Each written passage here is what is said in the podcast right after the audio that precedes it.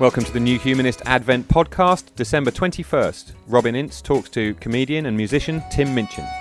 It's noisy uh, backstage at so the. Uh, oh, we've had an Taken amazing All the time. drugs. What have the wines done to our brain? Well, fortunately, the people who uh, listen to New Humanist understand the effect of alcohol on the brain. But actually, we're not that drunk. Uh, it's myself and uh, Tim Minchin, Thanks to the who balls. annoyingly.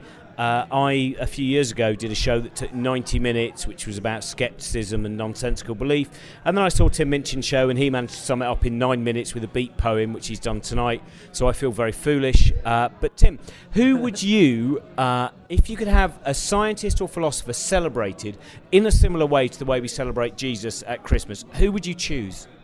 See, see, I still haven't thought of my answer yet, even though you gave me fair warning. But it's actually an embarrassment of riches for you. Well, yeah, and also because you want to avoid a cliche.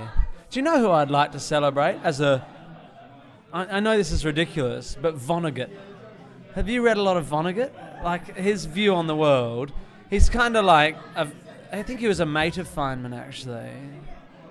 Um, he's kind of like that, but without the massive science background. He's just a wicked thinker and and uh, and writer. I love his tone and the way he looks at the world. So can I say Vonnegut?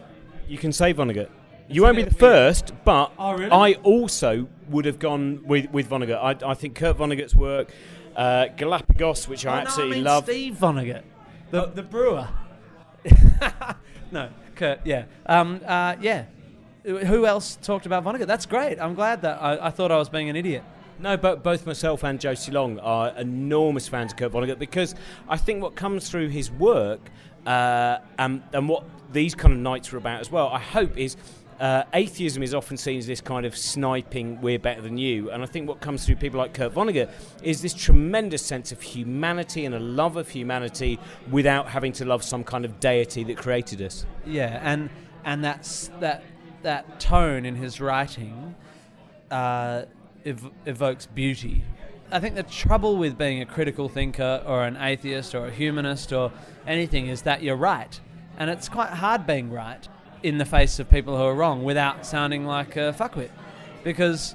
It's it's it's awful because people go. So do you think uh, the vast majority of the world is wrong? Do you think? y- y- uh, yeah, well, yeah, yes. I don't know how to say that nicely, but yes. But, but See, I would say it's not so much about being right, but it's about being slightly less wrong. well, it's about your your writer, and and and there is a smugness that comes with that.